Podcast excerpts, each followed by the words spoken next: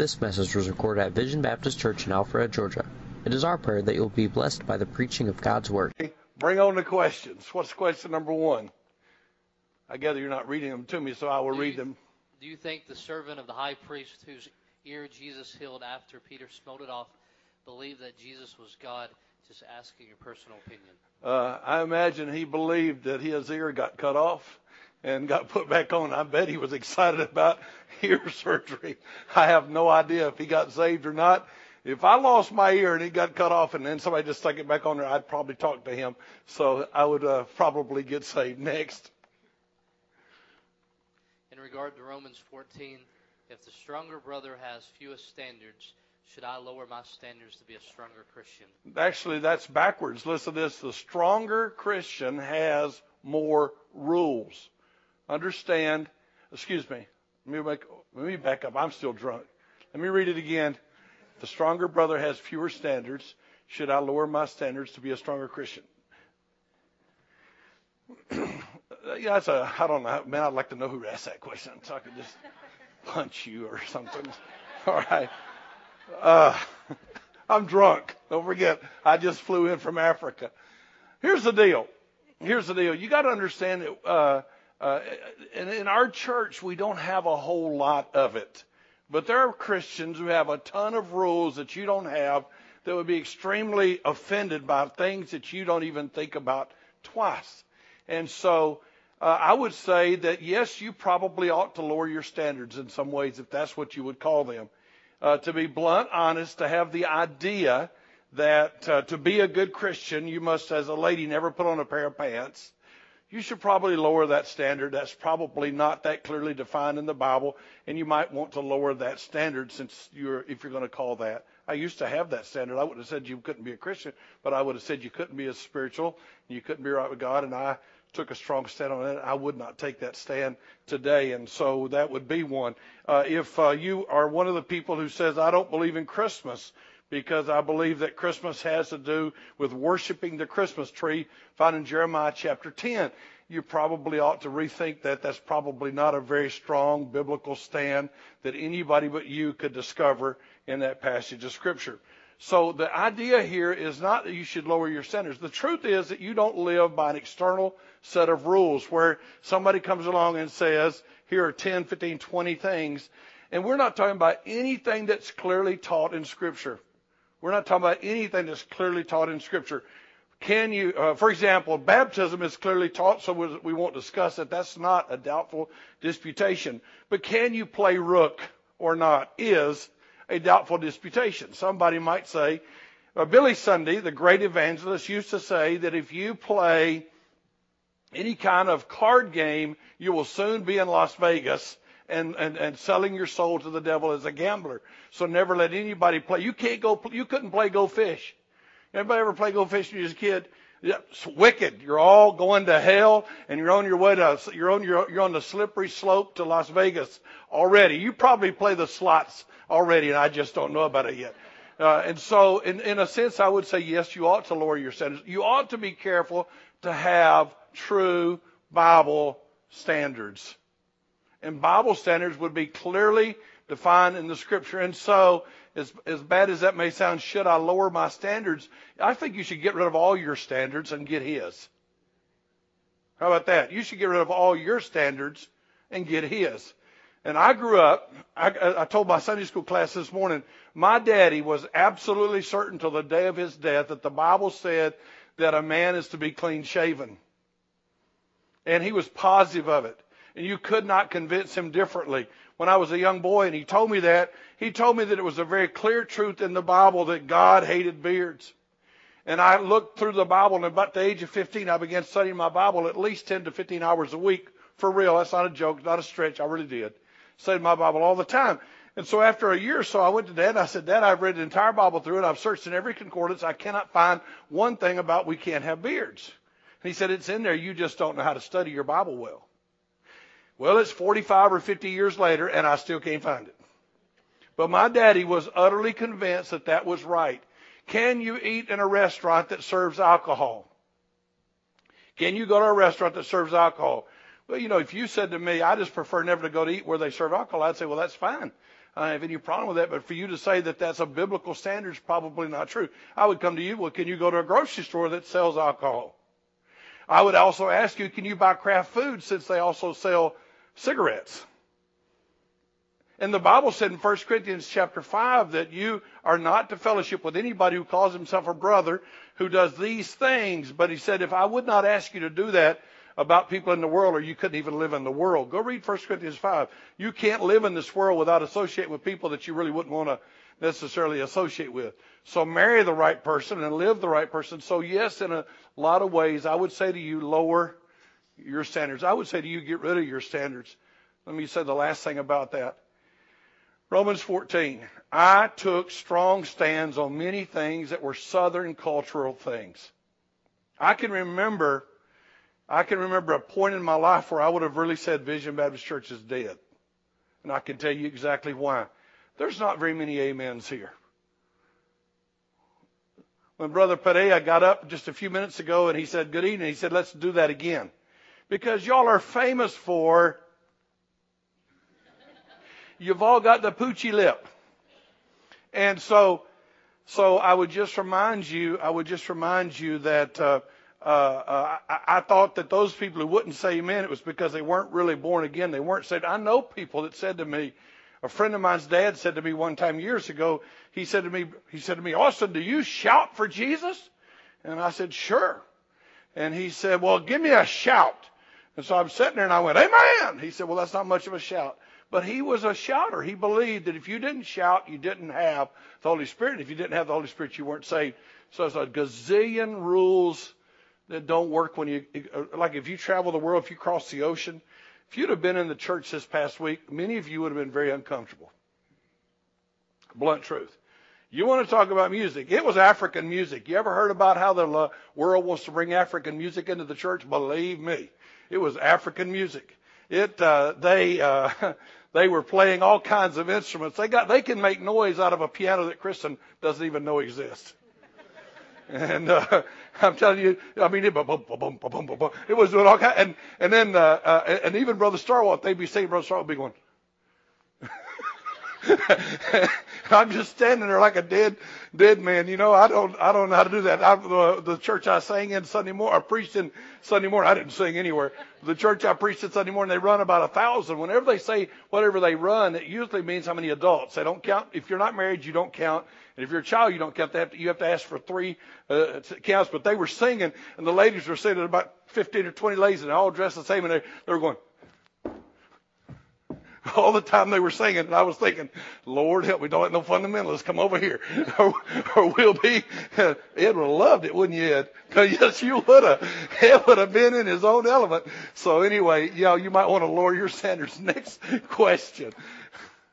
What is going on with the woman with the familiar spirit, spirit seeing God's ascending out of the earth? Then it's being Samuel. Is the dead being brought back to life? Now that's a somebody thought out question there. I do not believe that Samuel came out of the grave. And so we could all argue and fuss and fight about what's going on there. But the woman with a familiar spirit, a familiar spirit would be a demon. And uh, I don't think that demonized people can call people back from the dead. If they could, all the uh, all the uh, all the spiritists and all the witch doctors and all of those people be calling all the dead people back from heaven. They'd be making so many trips they wouldn't even have time to stay home.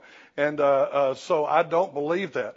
I do believe that she had demonic powers, and I do believe that there was an image. And if you read the passage scripture, uh, uh, read the passage in the scripture uh, that says that uh, he goes, that looks like uh, that looks like uh, Samuel, and and she goes along with it. She knows how to play the game. She knows how to guess where where you are, and you can go to these people, and uh, you know they'll they'll act, they'll look at you and they'll say. Uh, you know, you're married and they'll say you had a tragedy in your life and you'll give them enough hints and so I would just tell you, I don't believe that any dead person is coming back like that. Only one person could bring a dead person really back. Uh, if we were all the way there, and that would be Jesus with Lazarus. But we people, there's a great gulf fixed between the two in Luke chapter 16, and the people from this side can't get to that side, or vice versa. And uh, so, uh, if I were you, whenever I read those stories, I would read them in the context that they're being written. You've got a lady you have a lady who is not supposed to be there, who is who is doesn't worship God, and who supposedly can tell the men of God to leave the, to leave Abraham's bosom, to leave the place of paradise and come back to earth and give an account. And you would have to say to yourself, that's an awful lot of power for that lady to have. And all around the world, so I'll just go ahead and give you two things on that. All around the world, there are tons of people that are spiritists, and they have names for them. In Peru, they would be a curandero, and there's another word for them in Chile, and, and, and Jason couldn't even think of the word this past week, but uh, everywhere you'll see them. And then there are, I hate to say this, but then there are in in the charismatic movement, there are often people like that that actually get all kind of visions and all kind of stuff like that, and they go way beyond what the Scripture says. So if the Bible doesn't say it, and the Bible doesn't say it's for me, then I just don't take that position. And I would say to you, we stick with what we know what the Bible says. The Bible is our only rule of faith and practice. It's our only rule of faith and practice, and that's how we decide what we believe and what we practice. Why haven't books like the Book of Enoch been put in the Bible, seeing the Bible mentions it? That's a good question, and I will refer you to my my uh, my friend John Pearson, who would be glad to give you a whole course and how the Bible was put together, and he can do that with you for real.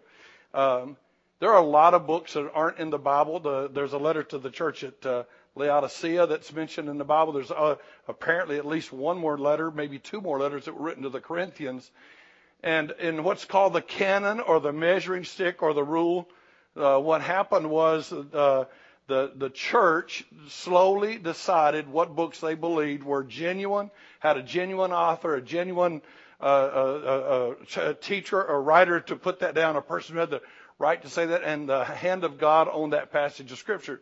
Your Old Testament was clear by the time Jesus was on earth, so there's not really a great deal of question about the first 39 books of the Bible. They were pretty set by the time Jesus got here. The next 27 are, or could be, have been questioned because that's happened in the last 2,000 years.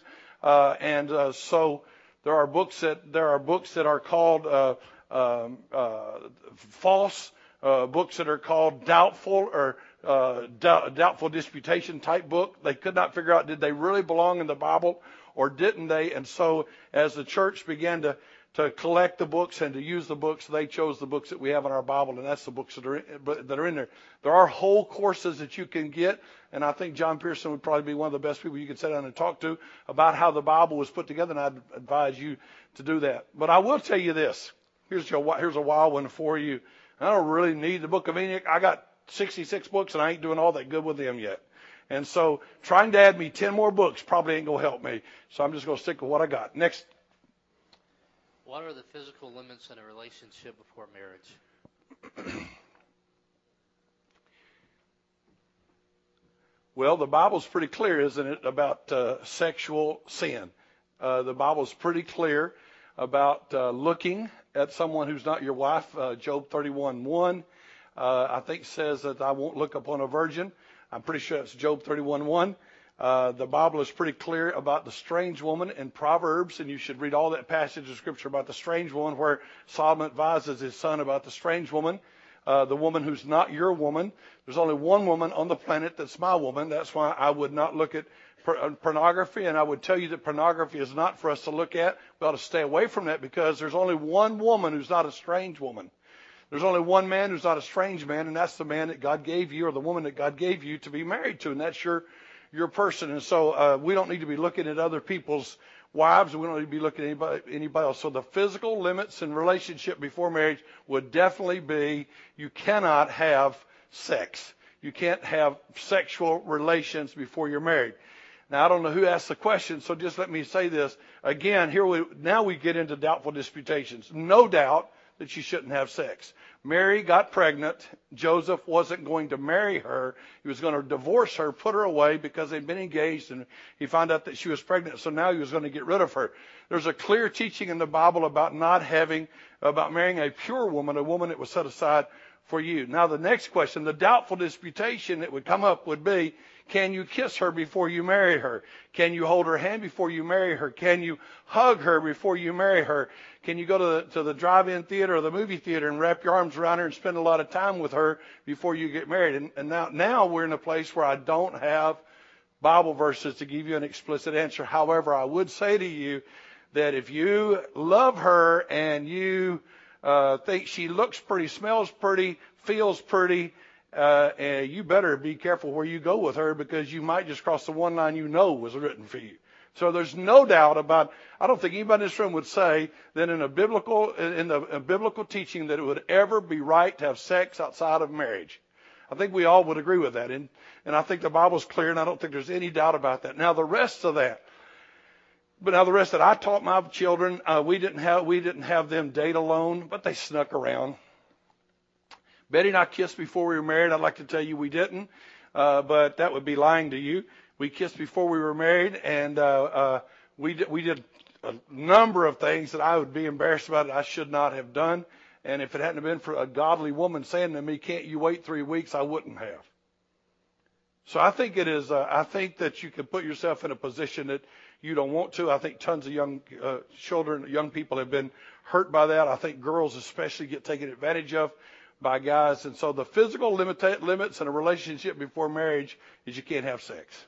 That's clear. Now, how close and how far you take that down the line, you'll have to draw your own personal line. But if I were you young ladies, I would say, I'm going to make it very clear where the limits are, and he's not crossing those lines, and I'm going to put myself in a very great position. This isn't in the Bible. These are doubtful disputations, so here they come. Listen to your dad. A man can see a skunk. We know skunks when we see them because we're skunks. And, and so when I see a guy coming after my daughter, I'm going to be like, antennas are going off. This guy's not got the right idea. He doesn't know what he's doing. He's trying to take advantage of my daughter, and the antennas are going to be up. Same thing, by the way, about girls. Uh, moms can see it, dads can see it. Your parents, your best friend. These are doubtful disputations. No verse. But God gave you good parents for a good reason, and they have wisdom you don't have. And the only way you can have the wisdom they have is get hurt as many times as they've been hurt and get as old as they are. And uh, so that's going to take you a while. It's going to take you a while to get as old as them, and getting hurt is not very nice. And so if dad might help you not get hurt, it might be a wise thing to listen to dad. If listening to mom might help you not get hurt, it might be a wise thing to listen. So the, the rule, the clear teaching of Scripture, no sex before marriage. The doubtful disputation, the Romans 14 issue is here's a person coming to church and they're holding hands. I like to rag Miguel and Mary Angela, two young people that I have loved enormously since I've known them. And the, the week after they got back from their honeymoon, it looked to me like uh, uh, Mary Angela's smile was going to swallow her head. She was smiling from here to here, not ear to ear, from here to here. And I was, I told them this morning, I was so happy to see them so happy.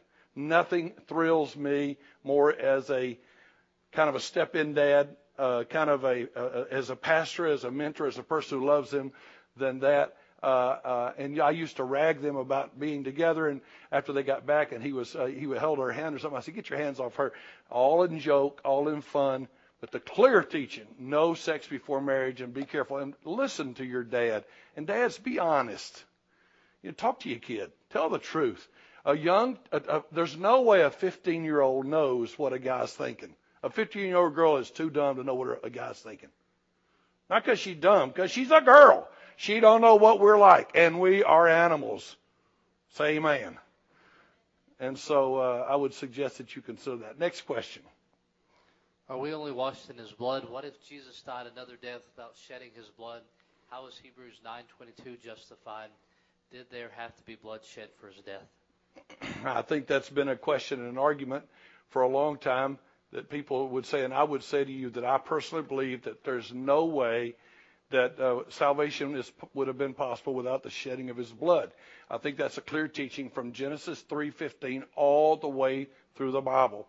So I believe had Jesus been strangled, had Jesus been uh, drowned, had Jesus have died in an electric chair, it wouldn't have been the picture that the Bible clearly teaches throughout all the scriptures. In Genesis chapter 3 and verse 15, we have, well, before that, when he kills the, when he kills the animal to get the skins to put on them, uh, you watch, there's, that's bloodshed. Then as you watch all the sacrifice, Cain and Abel. Abel's sacrifice was an animal. Cain's was, was, was vegetables. And you watch, uh, all the lambs that are, are killed, the blood on the doorposts. And you get to Hebrews and it explains it to us. And so every person, every animal that died in the Old Testament was a picture of Jesus dying on a cross for us. And so there have been churches uh, that have come out to say, let's take the blood out of our hymn book. And Christianity is a bloody religion, and they would like to re- remove that from from the Bible. They'd like to remove that from uh, uh, from the songbook. But I would just tell you something: Jesus shed His blood for us. The Lord's Supper says that. And I would say anybody who in any way tries to say it was the death of Jesus, they are stopping short of the beautiful picture. His body was broken, but his blood was shed. You're given two elements in the Lord's Supper. Two elements in the Lord's Supper. One of those elements is a piece of bread that represents a body broken for you, and the other a juice representing blood shed for you. And Jesus himself gave them that comparison. So I believe it had his blood had to be shed for us to be saved. And I think so. So it's a it, it, it is definitely the shed blood of Jesus Christ that cleanses us. Now, literally, we aren't washed. So you could take anything about that and you could say, well, does that mean we somehow are there's some, some kind of blood washing ceremony where they take blood, wipe it on us? And that's not the point. The point is Jesus died in our place. His blood was shed. Somebody had to die and he died for us. What does the Bible say about purgatory? Next question, because the answer is nothing, and so I have nothing I can say. The word's not mentioned in the entire Bible. Nothing about the word is mentioned. Uh, by the way, if you would just use the word, let me just show you something that's beautiful. You do have to be purged. You do have to have your sins purged. Purgatory. You do have to have your sins purged. But in the Bible, it was never your suffering, but his suffering. And so my blood, my sins are paid for because Jesus died in my place on Calvary's tree. And so purgatory would be I've, I've died now and I'm going to pay for my sins. And so how long do I need to stay in this, this purging place, this hurting place, this being beat up place, this being bruised place? How long do I need to do that before my sins are forgiven? And here's the answer. Jesus paid it all. And Jesus paid it all means this. I don't have to go to purgatory. And nobody could ever pay enough to pay for their sin. There's no way you could ever. If you could, then we wouldn't need Jesus. And religion, now listen to this. Every religion in the world stinks. All of them. And Christianity is not supposed to be a religion. And here's the whole deal. Every religion has this in mind. How can I get money out of them? So the Pentecostals come to you and say, give me a seed faith offering. Prosperity gospel. Give a good offering and God will make you rich. The Catholics sold you time out of purgatory or they sold you penance or they sold you junk. And here's the whole answer. In the Bible, freely you have received, freely give. You are saved by grace. You don't deserve it. You don't earn it. You don't pay for anything. That's what, and that's what's so hard. Almost everyone would love what we teach and preach if they had to do a little sweating or a little bleeding. But when you tell them Jesus paid it all, they're like, I can't take that. That's too good for me. It's too much. Next question. When will you shave your beard? uh, I will shave my beard. Uh, my wife leaves for Peru the day after Thanksgiving, and we'll be gone approximately two weeks. And the day after she gets back, I will shave my beard, probably, unless somebody else tells me I look like Robert E. Lee. Somebody else says that I just might say keep it the rest of my life. Somebody else said I look like Spurgeon. Man, I'm on a roll. Next question. That is not. All right. That is not a good question. All right. Uh, next. They say the best place to find a man is church. I've been coming for a while and I ain't found one yet. Why has God not provided me a man? well, here's the problem with that question. They say, and I never have met they, and uh, so uh, uh, uh, that's a that's a good question, and I ain't found one yet. I love your English. You are from Tennessee. That's pretty obvious, or you could be from Kentucky because Trent talks that way also. Uh, and uh, I, let me just say, I will say this to you. You know, uh, wherever you are in life, you ought to learn to love Jesus and serve Him the best you can, and, and, and, and wait on Him. And that may mean that you will not get a a spouse your entire life, and it may mean that you may wait a few more years. But here's the main thing. John Pearson said it very well today in, in the, the offering devotional. Uh, he said, anytime you're still waiting on something uh, for your happiness, you know, you, you, need that next thing, you won't be happy. Uh, he nailed me one time. He said, when will you ever be happy with vision? We got to 60, and I said, I'm waiting on 75. We got 75, and I'm waiting on 100, and we got to 100, and now we're about 189, which is what we had this morning. We have we'll have anywhere from 175 to 200 and a, a little dab over 200, and I'm waiting on 225, and so I'm always wanting something else, and that's uh, and and he nailed me. He said he said to me, he said, when will you be happy with vision? And the Lord convicted me of that. And just let me say this uh, I need to be happy with what God's given me right now. And your child may not live to be 20. Your child may not live to be 15. Your child may die earlier than that. You may, you may not live, but you can enjoy what God has given you today. The, the, the offering devotional today was not good. It was way past excellent. It's a one that's well worth your going back and listening to. And so I would say to you, if you're single and God hasn't given you a spouse yet, uh, I would enjoy that and I would use that extra time and use that extra time to find a way to serve God. Get up a little bit earlier and do a little bit more in the service of the King. Do some more service at the end of the day. You can take that. 1 Corinthians chapter 7, Paul even said to the church, if you're not married, I wish you wouldn't get married. And if you are married, I hope you'll live like you're not married because there's too much to do. Get busy for Jesus. Next question. Does the Bible really mention birthdays? Well, somebody was dancing at somebody's birthday and they got their head cut off. Uh, and so it does mention uh, some celebrations about that, and I don't really have an answer for that uh, to give you the, the a Bible verse, but wasn't it Herod's birthday uh, when uh, Herodias was dancing? Is that not right? Somebody help me. Uh, and uh, so I think that that I think that that was mentioned. There's more mentioned negatively about birthdays in the Bible than there is about Christmas, and yet some people have taken a strong stand against Christmas and not against birthdays. Maybe we ought to stand against both of them, or maybe we'll just celebrate our birthdays and let people give us gifts. How many of y'all vote for that? Say amen. All right, next question. What happened to the dinosaurs? God said for every male and female to go in the ark. Well, what uh, what happened to the dinosaurs is exactly what happens with a ton of other things that become extinct. And so there are, you know, uh, uh, I do believe there were dinosaurs. I believe the book of Job is pretty clear that there were dinosaurs, and, and I'm pretty sure there were dinosaurs by the time the ark uh, uh of the ark.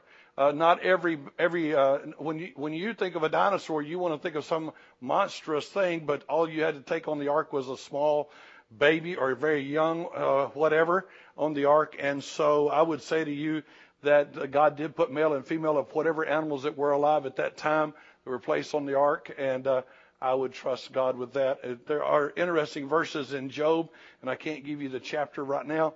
But in uh, Job, the last part of Job, you'll find that there's a there's a animal that drinks rivers and spears can't hurt. And uh, I think his tail knocks down forest. Go read it. It's a, a wild thing, and if you read it, you'll be like, man, there must have been. And don't forget, no fish was put on the ark, because when the flood came, they just got a bigger house. They were all doing fine. Next question. In 1 Corinthians 1:17, Paul says he does not win people with the wisdom of words, what is the balance of persuading others apologetically, but not winning by the wisdom of words? Uh, let's be clear. Uh, uh, I'm not a real big fan of apologetics, though I don't think it's wrong. It's, I'm just not a big fan of it. I just soon just say pretty plainly what's going on, and I don't go around with what, well, what if there's no God and try to explain all that. But when he talked about not using the wisdom of words, what he was saying was, I don't try to quote Dr. Phil. What he was saying was, my quotes don't come from Plato and Socrates. I just tell the truth. And what he was saying was, I, I didn't go read all the books that were written by all the philosophers and use those words. The Greeks were big on, did you study at the right school? Have you read the great philosophers? Do you know that? And Paul said, I just know this, Jesus and him crucified. So if I were you and you're talking to somebody and you want to use apologetics, go ahead and do that. I got a phone call from our missionary, Tyler Masters, while he was living in Peru, and, he, and I was, uh, uh, I, I think I was back here in the States. I'm not really sure what, when, when it was that I got the call, and he said, they want me to defend the Bible in a college class here in the university, uh, the university of, uh, uh, one of the universities in Arequipa. And he asked me, he said, what verses, what would you have me say? Give me some hints. And I said, I wouldn't defend the Bible. I said, I would just use the Bible. I never try to convince anybody where the Bible came from. I never try to convince anybody the Bible is the Word of God. If you looked at me and said, I don't believe the Bible, I'd say, fine. The Bible said that all have sinned and come short of the glory of God. What are you going to do with that? They said, well, I don't believe that. I'd say, so you don't believe you've sinned? Come on, tell the truth. You ain't never done anything wrong? You have. Oh, okay. So the Bible's right on that one. Let's look at another one it's right about. And and so they so I personally don't think that it's very necessary for you to try to prove that Jesus really was God. The Holy Spirit does the convicting. And he will knock them on their backside. So I'm not against the guy doing the other, but I would say to you, your best thing you got going for you is just to be ignorant as all get out and say, I believe the book, Jesus and Him crucified. Tell them that and wait for God to do something in their lives. That about it? That's about it? That it? I can't hear you. What do you say? How do I balance being a good witness for Christ in my everyday life and not feeling like I've alienated others from the gospel when I mess up? I think that's probably a very good question. Um, your answer to them, if they were to question you, would be this You are right. I am one big mess. That's why we don't teach and preach morality. We teach and preach grace. And grace says, I was a mess when He saved me, and I am a mess every day that I live, and I did mess up, but it's God's grace who did that. And, and so, uh, and, and if you sin, if you do wrong, if you mess up, say you're sorry. Don't try to act like it's okay. Don't act like, well, my church says that's okay. Just say, you know, you were, you know, I was wrong to do that, and I apologize. And if they say, well, I thought good Christians didn't do that, then you say to them, well, the truth of the matter is that what makes a good Christian is a person not being a very good person and trusting a very good God. Because none of us ever measure up. None of us. And by the way, if you were married to you, you'd know you're not that good. Your spouse knows very well all of your weaknesses. And I challenge you to remember that. I challenge you to remember that the good, the beautiful thing about the grace of God is this that God loves us in spite of us and believes in us in spite of us and saves us in spite of us and he does the work in us. And so it's never about how good I am or how moral I am. It's about how great my God is. And so share that. You know if you would be more honest about your mess ups you might see more people get saved. Because they know you're a mess up. And they know they're a mess up. And if you're acting so holy and sanctimonious, you've actually told them, unless you can be as holy as I am, you can't get saved. Well, the first thing, if they think you're holy, they'll say, I can't be that good. Or if they realize you're not, they'll think you're a hypocrite. So just admit it. You're a jerk. And you're not good and you mess up all the time, but God saves you, not based on how good you are. Not a one of us will get to heaven by being able, and, and, and be able to brag about anything. Not, nobody in this room, nobody, there are no good husbands. Not if we really knew you. If we really knew you. If we really knew what nobody knows but God. If we knew the thoughts you'd have, but we are saved by the beautiful, wonderful, fantastic grace of God that's good for everybody. And if you tell them that, they'll probably like it. That's the last, that's it. Okay. Thank you so very much for being here tonight. This message was recorded at Vision Baptist Church in Alpharetta, Georgia. For more information, log on to www.visionbaptist.com, where you can find our service times, location, contact information, and more audio and video recordings.